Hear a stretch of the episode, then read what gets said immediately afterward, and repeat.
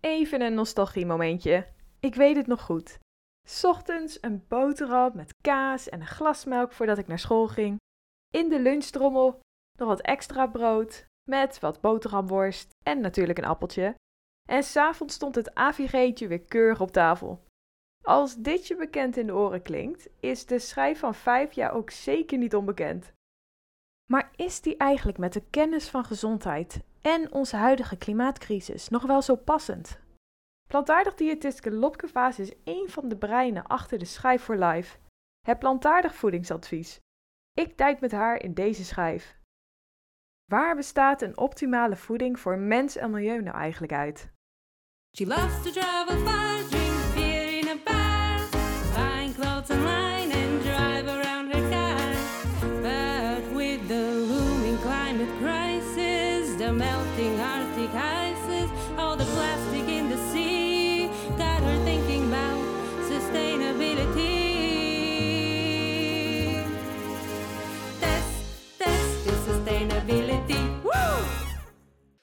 Nou, het is alweer een paar maanden geleden toen ik de grote ontdekking deed van de Schijf voor Life. Ik deelde toen al meteen via Instagram, maar dat is natuurlijk niet genoeg. Daar moest ik nog even wat meer over horen.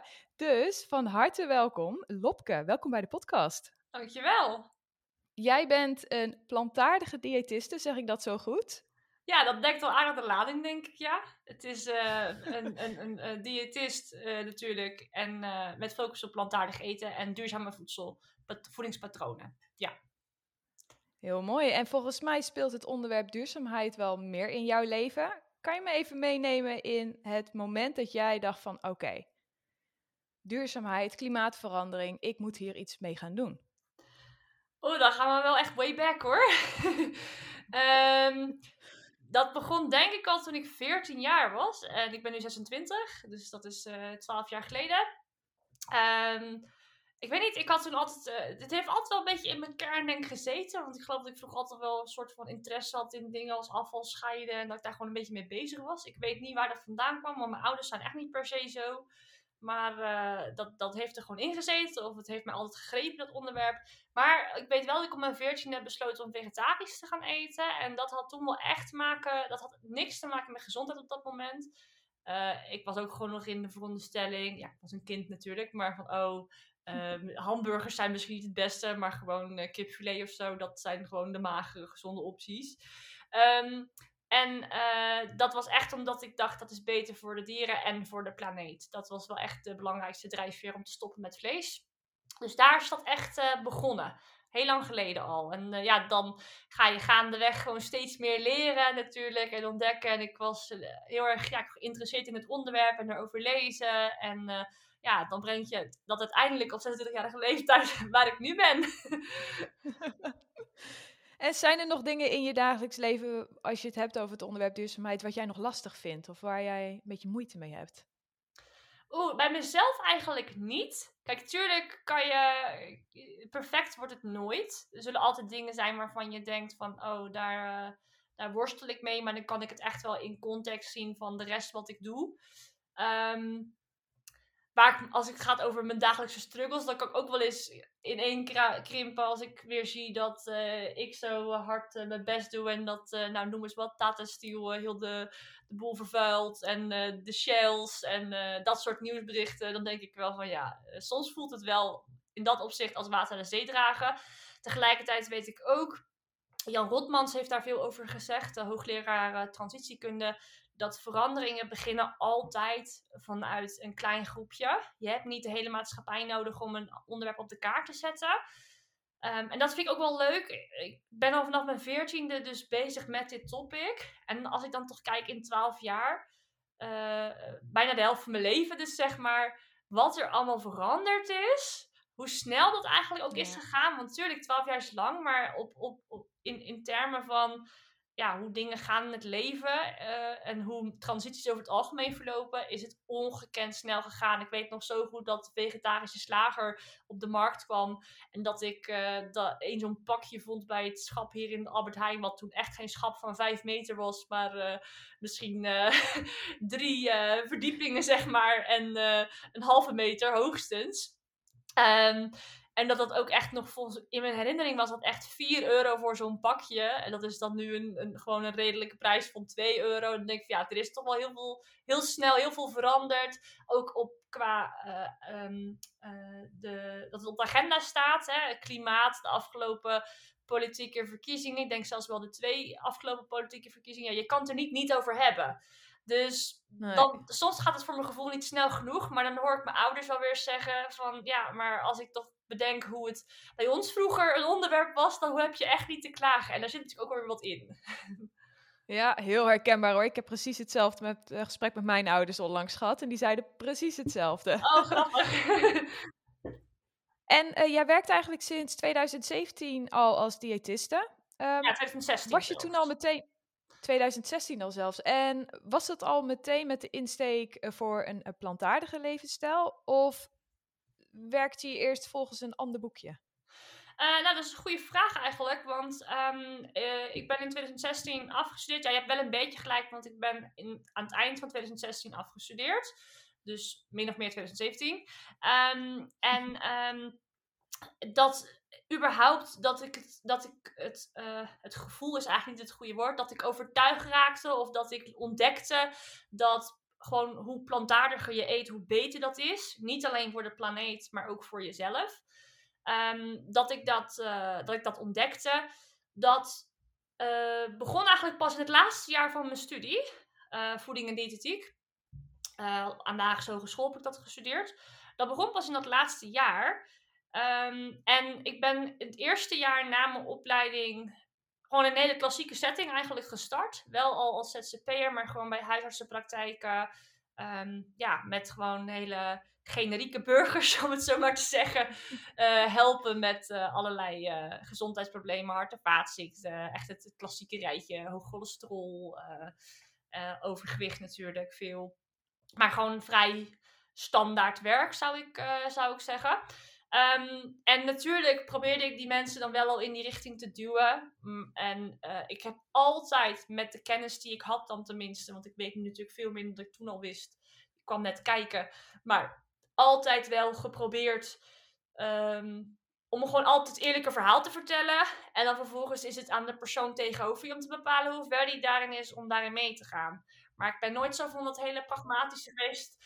Dat is ook wel een mooi bruggetje straks naar de schijf voor lijf. Want dat is natuurlijk een groot kritiekpunt van ons geweest richting het voedingscentrum. Maar eh, nee, wij zijn, ik ben nooit van de pragmatisch geweest. Gewoon, dit is het op de horizon. Bepaalt u maar hoe ver u erin bent. Om, eh, maar ik ga geen half advies geven van, ja, eh, met, met 50% van de resultaten kan je niet, of eh, 50% van de moeite kan je niet 100% van de resultaten verwachten. Nee, en als je zegt van ik vertel dan het hele verhaal en ik laat de keuze aan hen, wat is het verhaal dan wat je vertelt? Nou ja, het verhaal is dat je als je optimale gezondheid wil bereiken, zeker als je al gezondheidsproblemen hebt, want als je al iets, iets niet helemaal meer in evenwicht is, dan moet je het natuurlijk steeds harder aan gaan trekken om de schade te herstellen. Ehm, hoe plantaardiger je eet, hoe, hoe, hoe, resultaten je, je zal bereiken, als in beter gewicht, eh, betere bloedwaarden, eh, dat soort ehm, eh, resultaten. Minder darmproblemen, et cetera. Ja, als mensen daar nog niet klaar voor zijn, ja, dat is dan dat is aan hun. Dat laat ik ook bij hun. Dat liet ik toen in ieder geval bij hun. Maar eh, ik, ik ga niet zeggen van ja, met één, één glaasje wijn per dag kan het ook nog wel of zo. dat is niet mijn stijl. Oh, dat vind ik jammer om te horen. Ja. Dat vind ik jammer. ja, dat is het eerlijke verhaal. Ja. Jeetje. En, eh, maar je zegt eigenlijk van deze ontdekking heb ik zelf gedaan. Ik heb zelf onderzoek gedaan, want dit is mij niet zo geleerd. Of kwam dit ook alweer meer terug in de studie? Nee, absoluut niet. Ik zeg er altijd gelijk bij. In mijn tijd, in ieder geval. Dus dan hebben we het over 2012 tot 2016. Ik weet dat duurzaamheid inmiddels al wat meer op de kaart staat in ook het curriculum van eh, de- in ieder geval de Haagse Hogeschool. Maar moet dit even voorzichtig zeggen, want ik heb er geen inzicht in natuurlijk. Maar op basis van wat ik heb gehoord van mensen die nu de opleiding doen. Want die, die vinden mij natuurlijk ook wel eens eh, via Instagram en dergelijke, YouTube. Ehm, ik heb dat nog wel eens gevraagd in een YouTube-video. Van, goh, eh, laat het eens weten in de reactie. Is er iets veranderd inmiddels? Ik hoor het graag. Nou, er was niet veel veranderd. Het wordt actief ontmoedigd zelfs. Of laat op zijn minst zeggen, het wordt neergezet als een voedingspatroon vol tekorten. En niet als een voedingspatroon Oh. vol verrijkingen. En dat vind ik echt kwalijk in relatie met het eh, eh, feit dat we, of in lijn met het feit dat we voor duurzaamheid die kant op moeten. En er wordt toch iedere Ja. keer weer een blokkade opgewerpt van, ja, maar pas op dit, let op dat. Eh, en dat is gewoon niet het hele verhaal. Want die woorden, tuurlijk, ieder voedingspatroon wat onvolwaardig is, dat, dan kan je dat wel zeggen. Maar dat we bijvoorbeeld met, met als we gewoon de standaard schijf van 5 aanhouden, dat je dan met moeite misschien net 40 gram vezels binnenkrijgt, wat dan de ADH is, maar wat eigenlijk meer de minimale aanbeveling is, dat wordt niet verteld. Ehm, dus nee, in, mijn tijd in ieder geval, in mijn tijd hoor mij, maar toen ik de opleiding deed, eh, nee. Ik, in het laatste, of in het derde jaar, zeg ik dat goed? Nee, het vierde jaar van mijn opleiding toen ehm, eh, eh, heb ik hem eh, via mijn- een, een, een diëtist die mij toen begeleidde voor een stage notabene, een boek, ben ik begonnen met een boek lezen. En dat boek heette How Not To Die van Michael Greger. En Ja? wat misschien ook wel goed is om te zeggen, ik was altijd best wel een ehm, leergierige, nieuwsgierige, maar ook wel kritische student. Was heel kritisch omdat sommige dingen in mijn hoofd geen sens maakten. Dat je leert als iemand niet problemen heeft, dat je eiwitarm moet gaan geven. ei- eiwitarm voedingspatroon moet adviseren. Maar dan dacht ik van ja, maar waarom adviseren we dat dan niet daarvoor? Weet je, is dat niet, is dat niet onlogisch als dat, eh, als Ja. dat een, eh, een, een link heeft? En dan kreeg ik dan niet echt goede antwoorden op. Nou, en zo heb ik allemaal van dit soort voorbeelden waar ik niet echt een goed antwoord op, eh, op kreeg in die tijd. En eh, toen ik dat boek las, daar is het echt begonnen voor mij. Toen vielen er opeens zoveel kwartjes en het maakte zoveel sens. En het was zo logisch ineens. Dat ik probeerde een soort puzzel compleet te maken die nooit compleet kon worden. En met dat boek paste het ineens en werd het logisch. En eh, ja, dus ehm, zo is dat een beetje gegaan. En wat was die puzzel dan? Hoe, wat is nu de uitkomst van die puzzel? Is dat dan de schijf voor life of is dat de plantaardig stijl? Wat is voor jou die puzzel die dan nu compleet is? De puzzel is dat ik, eh, kijk, als je de opleiding voeding en diëtetiek volgt, dan leer je heel erg, eh, het is heel klinisch. Dus je leert eh, ziekte, ik zou bijna zeggen managen. Dat is ook wel een van de, tussen aanhalingstekens, teleurstellingen van die opleiding. Ik had veel meer verwacht van de preventie, maar de wereld, of in ieder geval de Nederlandse eh, maatschappij is gewoon niet zo ingericht op preventie. Er gaat ook heel weinig geld naar preventie. Het is altijd als je al ziek bent, dan, dan gaan we dit doen, dan gaan we dat doen. En zelfs dan vond ik soms nog inconsistenties en dingen die ik niet logisch vond.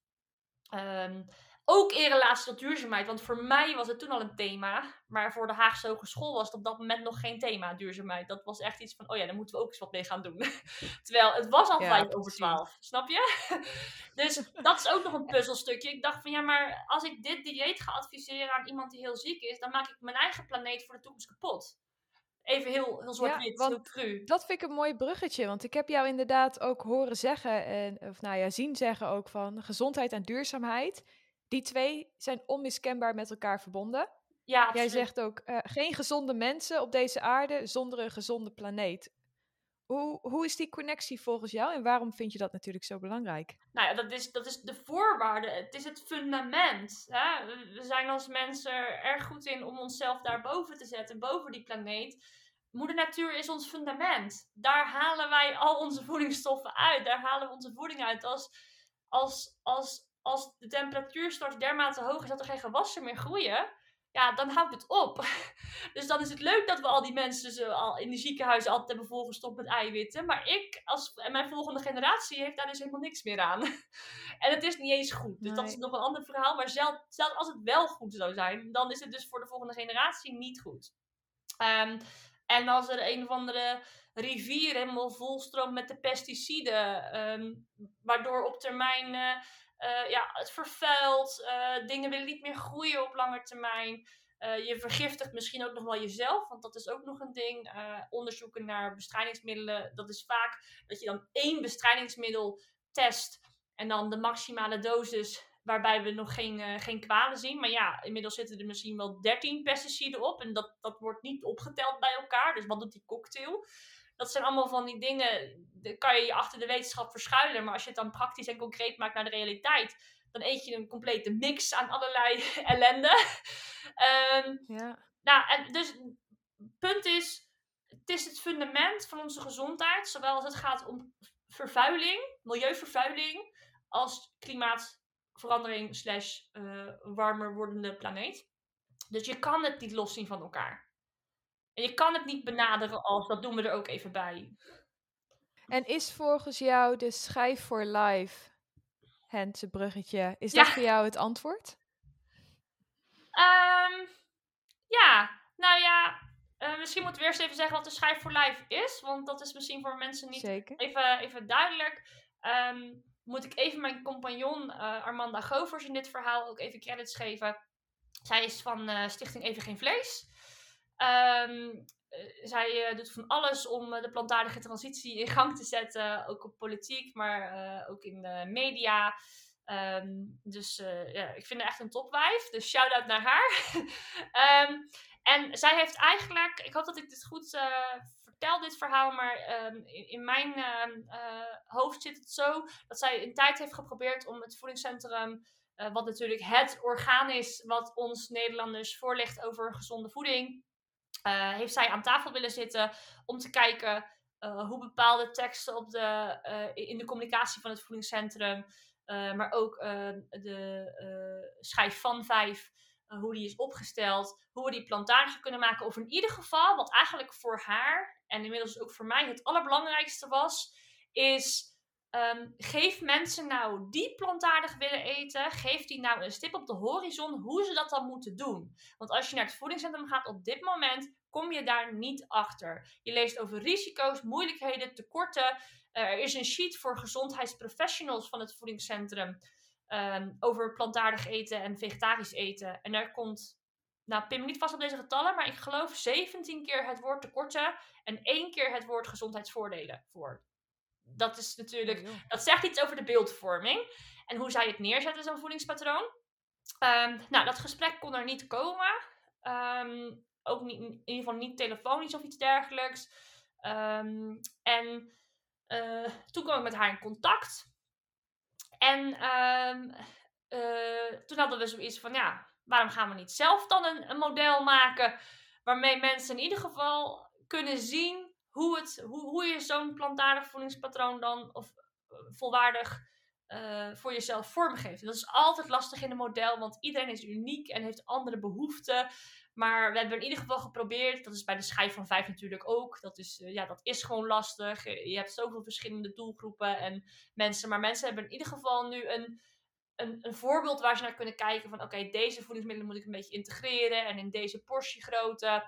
Ehm, of deze verhouding is misschien beter te zeggen. Want ja, een atleet heeft natuurlijk weer totaal andere voedingsbehoeften dan een kind. Maar we hebben ja, zo goed en als het, als het mogelijk was, ehm, heb ik, eh, ik heb het achtergronddocument, of het achtergronddocument, het, de verantwoording noemen wij het, eh, geschreven. Dus eh, waarom je zoveel, nou noem eens wat, bladgroenten bijvoorbeeld zou moeten eten. En eh, ehm, dat is van mijn hand. We hebben een, een, x aantal diëtisten uit mijn hoofd. Zeven of negen of zo, zoiets. Eh, die hebben mij continu feedback gegeven hoe ik dingen anders zou moeten formuleren en ehm, eh, waar ik even moet letten en der, et cetera. En Armanda heeft uiteindelijk de vormgeving en het in de media gebracht en eh, gepubliceerd. En dat is behoorlijk groots opgepakt. We hadden zelfs het NOS-journaal bereikt. Acht uur journaal, Ja, dat hadden we niet voor mogelijk gehouden. en dat begon allemaal met één artikel in de trouw. Ehm, maar eh, ja, dat was super leuk om te zien dat het zo werd opgepakt. En eh, het voedingscentrum ons daarom ook niet echt meer kon ontkennen. Ehm, eh, en inmiddels zijn we ook uitgenodigd voor een gesprek bij hun. Dus dat is ook wel, wel goed om te horen. Dat, dat het dat al heeft Oh, opgeleverd. goed. Ja, even door de corona Ja. is dat nog uitgesteld. Maar daar, daar wordt wel.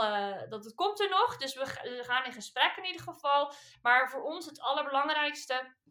Eh, is dat we dus mensen dus een, een stip op de horizon wilden geven van als je dan plantaardig wil eten, zo moet het. En niet dat je bij het voedingscentrum terechtkomt en ziet tekorten dit, moeilijk dat, eiwitten, let op ijzer, bla bla bla. En dan staat er helemaal onderaan, wilt u veganistisch eten, ga naar een diëtist. En ik kan vertellen, ik had dit toevallig gisteren nog over met een collega-arts.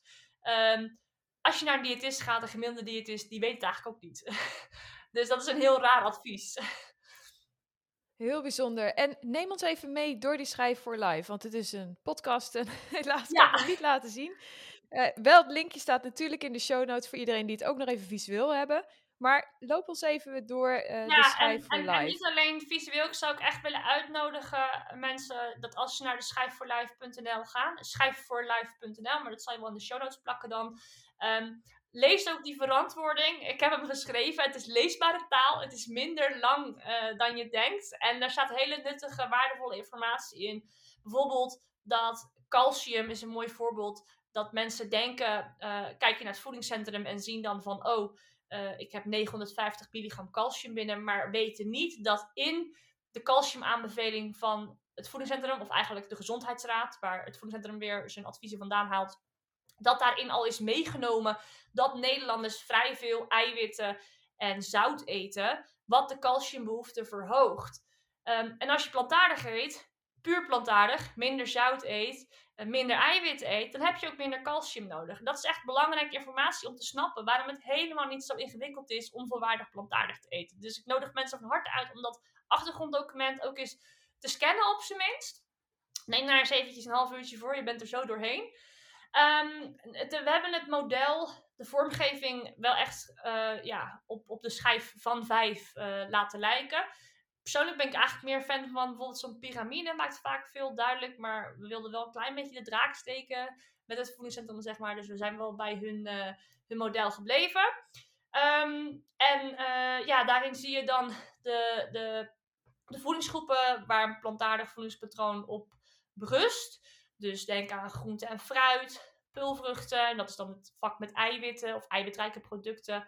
Ehm, denk aan eh, wat vetten, dus noten, zaden, pitten, avocado. Ehm, zetmelen, dus eh volkoren granen, aardappel, zoete aardappel, dat soort producten. En vergeet ik er nu één? Volgens mij zijn we dan aardig. Ja, Nou, wat ik een hele. Dat wilde ik net zeggen. Dat vond ik een die ook heel opvallend was. Eh, je benoemt heel specifiek vocht eigenlijk als, eh, als vak 1. Eén, Waarom ja. vind je het zo belangrijk om dit wel te benoemen in, eh, in het overzicht? Ja, dat is natuurlijk. We hebben het een beetje van, van groot naar klein, zeg maar. Op wat je pees zou moeten binnenkrijgen, hebben we het ge- ge- geplaatst. En dan, ja, dan is vocht is natuurlijk waar het begint. kan je niet overslaan. Ehm, eh, ja, dat is het wat je in volume, als het goed is, op een dag het meeste binnen zou krijgen. Dus eh, zo is het zeg maar een beetje samengesteld. Ja, want daarin valt me ook meteen op, en vooral als je het vergelijkt met de schijf van 5, hoeveel groente en fruit jullie adviseren. Dat is eigenlijk de aanzienlijk grote meerderheid van jullie schijf van 5. Ja, Wat van het voedingscentrum ehm, bedoel je? Van het voedingscentrum schijf van vijf. Ja. ja. ja. Ja, want dat vond ik wel heel interessant. Waarbij eh, ik ook wel benieuwd ben. Eh, jij kent natuurlijk ook eh, Janneke met haar verhaal over het belang van veel fruit. Wat is, ehm, wat is jouw kijk daarop, ook voor de luisteraars op het gebied van groente versus fruit en kwantiteiten? ehm, Nou, wat misschien allereerst wel even leuk is om te vertellen, waar we het net ook over hadden. wat veel mensen niet weten, dat het voedingscentrum in de adviezen die ze geven aan de Nederlandse bevolking meeneemt wat haalbaar zou zijn voor de burger. Hier hadden we het net al over, eh, wa- toen ik zei van ja, ik ga, niet, ik ga geen halve waarheden verkondigen. Ik zeg gewoon, dit zit op de horizon en bepaal zelf maar wat haalbaar is voor jou. Voedingscentrum redeneert andersom. Wij bepalen wat haalbaar is voor de burger. en, eh, maar de burger heeft ondertussen het idee dat hij met anderhalf stuk, eh, wat is het, twee stuks fruit per dag of zo. Ik weet niet precies wat hun aanbeveling is. Volgens mij twee ons groente, twee stuks fruit. Of nee, 250 gram is het inmiddels misschien wel. Nou ja, maakt niet uit. Maar eh, dan hebben ze het gevoel dat ze goed bezig zijn. Maar ze weten niet dat dat dus een pragmatisch advies is. Want de Nederlander eet op dit moment zo schrikbarend weinig groente en fruit. Dat, dat het voedingscentrum dus denkt van ja, als wij nou gaan zeggen eten is een halve kilo bij wijze van spreken. Dat ligt zo ver bij wat mensen nu doen vandaan. Dat moet je in stapjes aan gaan bieden. Ehm, wij zeggen, dat heb ik toen ook heel duidelijk gezegd met de publicatie van de Schijf voor Lijf op de, op de radio. Wat haalbaar is voor de burger, dat mag de burger helemaal zelf bepalen. En Nederland is een volk wat niet houdt van betutteling. Ik vind het heel erg betuttelend dat je als overheidsinstantie gaat bepalen voor de burger wat haalbaar is. Ik kan daar niet bij met mijn hoofd. Ehm, dus dat is wat wij specifiek niet hebben gedaan. Mensen mogen helemaal zelf bepalen wat ze met ons model doen en of ze er niks mee doen. Dat is helemaal prima. Maar ze hebben in ieder geval iets waar ze naar kunnen kijken. En dat ze kunnen zien van, oh, maar dit is dus optimaal. En dan blijft het nog lastiger, hè. Want wat ik al zei, een sporter die zal waarschijnlijk veel meer groente en fruit moeten eten. Om al zijn mineralen en dergelijke aan te vullen. Dan dat een, eh, een, ehm, ja, iemand die eh, een kantoorbaan heeft en niet per se heel erg bewegelijk is. Ehm, alhoewel ik die ook zou willen uitnodigen om iets meer in actie te komen, maar dat terzijde. Ehm nee, maar dat, dat blijft lastig. Maar we hebben geprobeerd voor, met de informatie die beschikbaar is om daarin te voorzien. En dan kom je inderdaad uit op een veel hogere groente- en fruitaanbeveling, met name fruit. Ja. En wat ik ook opvallend vond, is eh, dat je specifiek zeewier noemt. Of zeewier-type ja. producten. Ja. Dat, he- dat is natuurlijk iets waar een, de, de, de standaard Nederlander misschien niet meteen aan denkt als belangrijk onderdeel van een dagelijks dieet. Nee, Is er een specifieke reden dat jullie zeggen van nou, die willen wij toch benoemen? En wat is dat aan zeewier dat zo belangrijk aan ons is? Ja, dat heeft te maken met, eh, met jodium. Ehm, de, de, de jodiuminname zakt overigens, plantaardig of niet, überhaupt onder de Nederlandse bevolking. Ehm, het wordt ge... Vroeger was het verplicht zelfs om het eh, aan brood toe te voegen, omdat brood echt een staple food was in het Nederlandse voedingspatroon. Dat is het natuurlijk nog steeds wel, maar zeker onder jou en mijn generatie wordt dat wel steeds minder, denk ik. Eh, zeker de zes boterhammen, geloof ik, die je binnen moet krijgen om dan voldoende jodium binnen te krijgen. Die, eh, ik denk dat heel veel mensen dat niet meer halen. Dus de jodiuminname zakt. Überhaupt. Ehm, als je plantaardig eet en je houdt ons model aan, nou dan is brood, dat kan daar in principe onderdeel van zijn. Maar het is nou niet zo dat het eh, een voorwaarde is dat je brood eet eh, in een plantaardig voedingspatroon. En het is dus goed om te weten, het is verrijkt. Het is niet dat brood van nature rijk is aan jodium. Dat is gewoon eh, toegevoegd. En ja, dan zeg ik altijd van ja, als we een snicker gaan verrijken met jodium, is die snicker ook niet opeens essentieel natuurlijk. Dus dat is niet een reden dat het essentieel is om jodium eh, of eh, om, om brood te eten. Maar jodium is zeker essentieel. En de meest optimale jodiumbron, dan kom je uit bij zeewier. En met één theelepeltje per dag verschilt een beetje per type zeewier, maar gemiddeld gezien één theelepeltje zeewier per dag kom je aan, eh, aan voldoende jodium. En dat is wel een belangrijk mineraal. Dus ja, dat is ook weer zoiets. Kijk, als dat voor de burger lastig is, ja, daar gaan wij niet over. Maar dat is wel wat optimaal is. Ja, ik stond er nooit bij stil. En eh, sinds ik dat zag, probeer ik het wel eh, in ieder geval elke dag even toe te voegen. Goed zo. altijd, maar het is zeker wel eentje die eh on top of mind is. Maar dat is dus, dit is dus laatste echt waar, waar de schijf ervoor is. Want jij geeft dus aan van ja, ik wilde dat wel doen. Ik wist ook niet precies hoe ik het moest doen. En nou had ik een model waar ik naar kon kijken. En dat is precies, jij, jij hoort tot de doelgroep. Yes. Want er is nog een laatste, een laatste vraag over de schijf voor life die ik graag aan je wil stellen. Je benoemt namelijk heel bewust B12 en D3.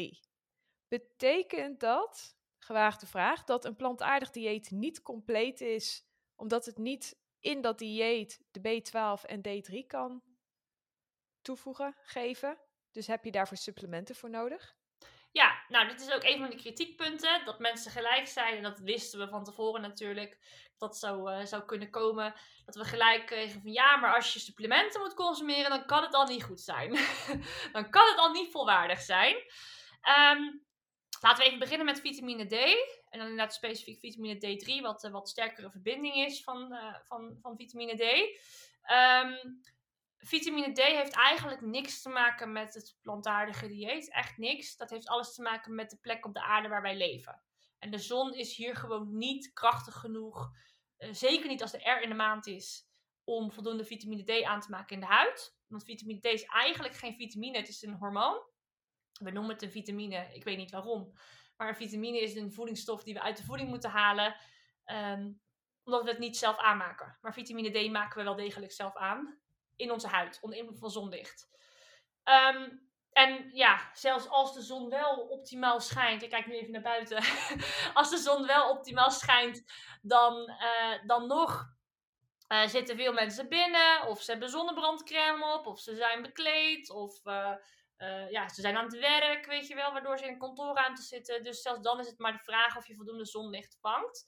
Dus dat is eigenlijk de reden dat we hebben benoemd een vitamine D-supplement is in Nederland voor de meeste burgers waarschijnlijk, ehm, ik zou bijna zeggen, de, de tweede beste optie. Want het liefst adviseer je mensen om lekker naar een, nou ja, zoals jij hebt gedaan, naar een land te gaan waar de koperen graal lekker hard schijnt. dat je lekker aan je vitamine D eh, kan komen. Maar dat is dus waarschijnlijk niet een advies wat heel veel mensen gaan eh, opvolgen. Dus wat dat betreft zijn we misschien een beetje pragmatisch geweest. en hebben we gezegd Ja. van een supplement is dan toch wel een hele goede optie om, eh, om vitamine D uit te halen. Vis is ook rijk aan vitamine D. Maar eh, dat is dan weer niet duurzaam en ook heel erg vervuild met dioxines, PCB's, kwik. Nou ja, dus dat, dat is dan geen optimale bron. En je moet ook echt wel behoorlijk wat vis eten, wil je daar een beetje vitamine D uithalen overigens hoor. En elke dag hè. Ah, Dan moet je dat elke dag doen. Dus dat wat betreft de vitamine D. Vitamine B12, dat is natuurlijk voor veel mensen wel een, eh, een, een puntje van eh, kritiek. Ehm, maar vitamine B12 wordt vaak neergezet als een voedings, eh, voedingsstof van ehm, eh, dierlijke oorsprong. Maar het is geen voedingsstof van dierlijke oorsprong. Het is een voedingsstof van microbiële oorsprong. En microben op het landoppervlak en oppervlaktewater, die maken vitamine B12 aan. Die microben zitten ook in het darmkanaal van een dier. Dus dat is de reden dat ze, als ze met kobalt verrijkt veevoer krijgen, wat bij runderen gebeurt, vitamine B12 aan kunnen maken. Zonder dat kobalt zouden ze het ook tekort komen. En bij mijn weet, pluimvee en varkens en misschien ook geiten en dergelijke, dat weet ik niet zeker. Maar in ieder geval eh, krijgen ze altijd iets toegevoegd.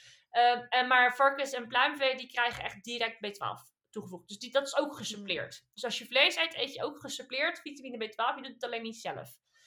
Ehm, Ja. En vroeger kregen we het binnen via, via drinkwater en eh, via groente en fruit. Omdat groente en fruit toen niet driedubbel gewassen werden. En er ook niet zoveel pesticiden over het land gingen. Waardoor dat micro-organisme eh, gewoon kon, aanwezig kon blijven in de bodem. Maar ja, dat tijdperk is voorbij. We drinken gefilterd leidingwater. En ehm, we eten groente die driedubbel gewassen is.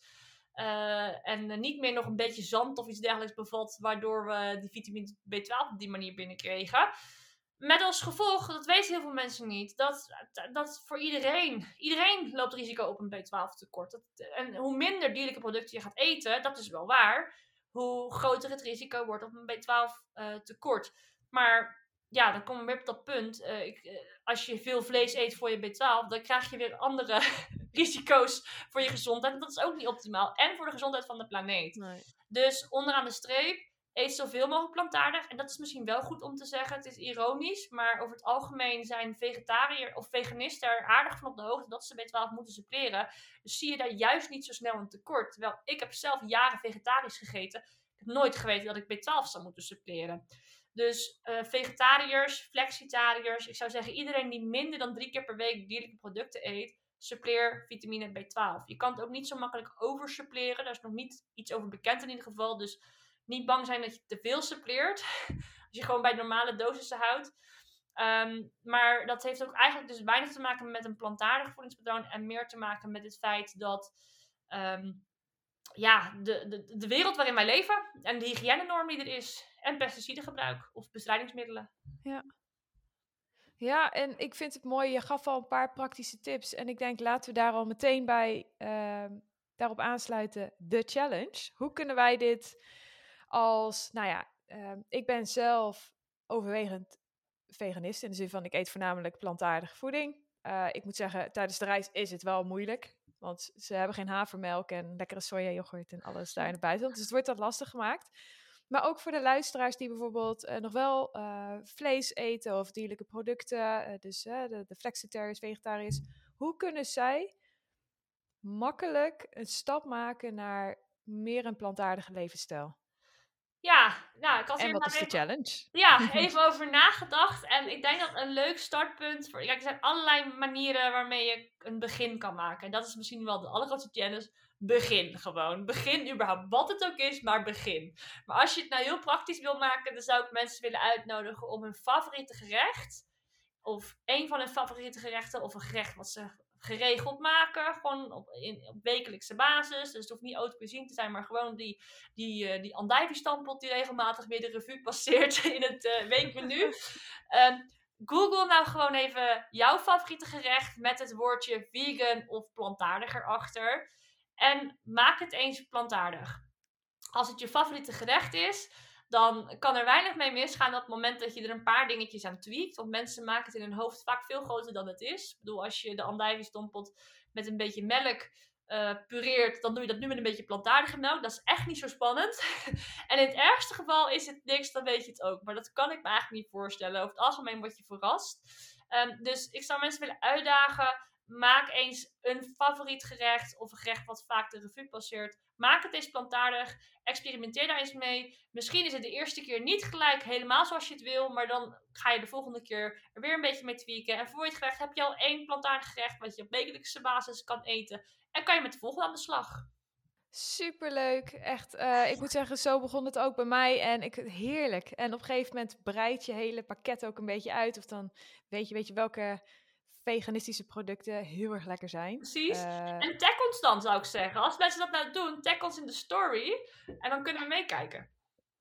Oh, heel leuk. Ik vind het helemaal top. En Lopke, daarmee sluit het ook meteen af. Hartelijk dank voor alle informatie en voor het creëren van de Schrijf voor Life. Zoals ik al zei, in mijn ogen een onmisbaar, onmisbare tool in onze maatschappij. Dus ik hoop dat, eh, dat we heel veel mensen hiermee kunnen aansteken om ook de plantaardige levensstijl iets meer eh, uit te proberen. En eh, zeker even een blik te werpen op de Schrijf voor Life. Daar Dankjewel. gaan we voor. Test, test is sustainability. Woo! Ja, dat was hem weer. Ben jij ook weer zo ontzettend geïnspireerd om je leven een stukje groener te maken? Nou, ik wel. Heb jij van deze aflevering genoten? Vergeet hem dan ook niet te delen via social media. Of deel deze aflevering met iemand waarvan jij denkt, die kan hem goed gebruiken. Tot de volgende aflevering.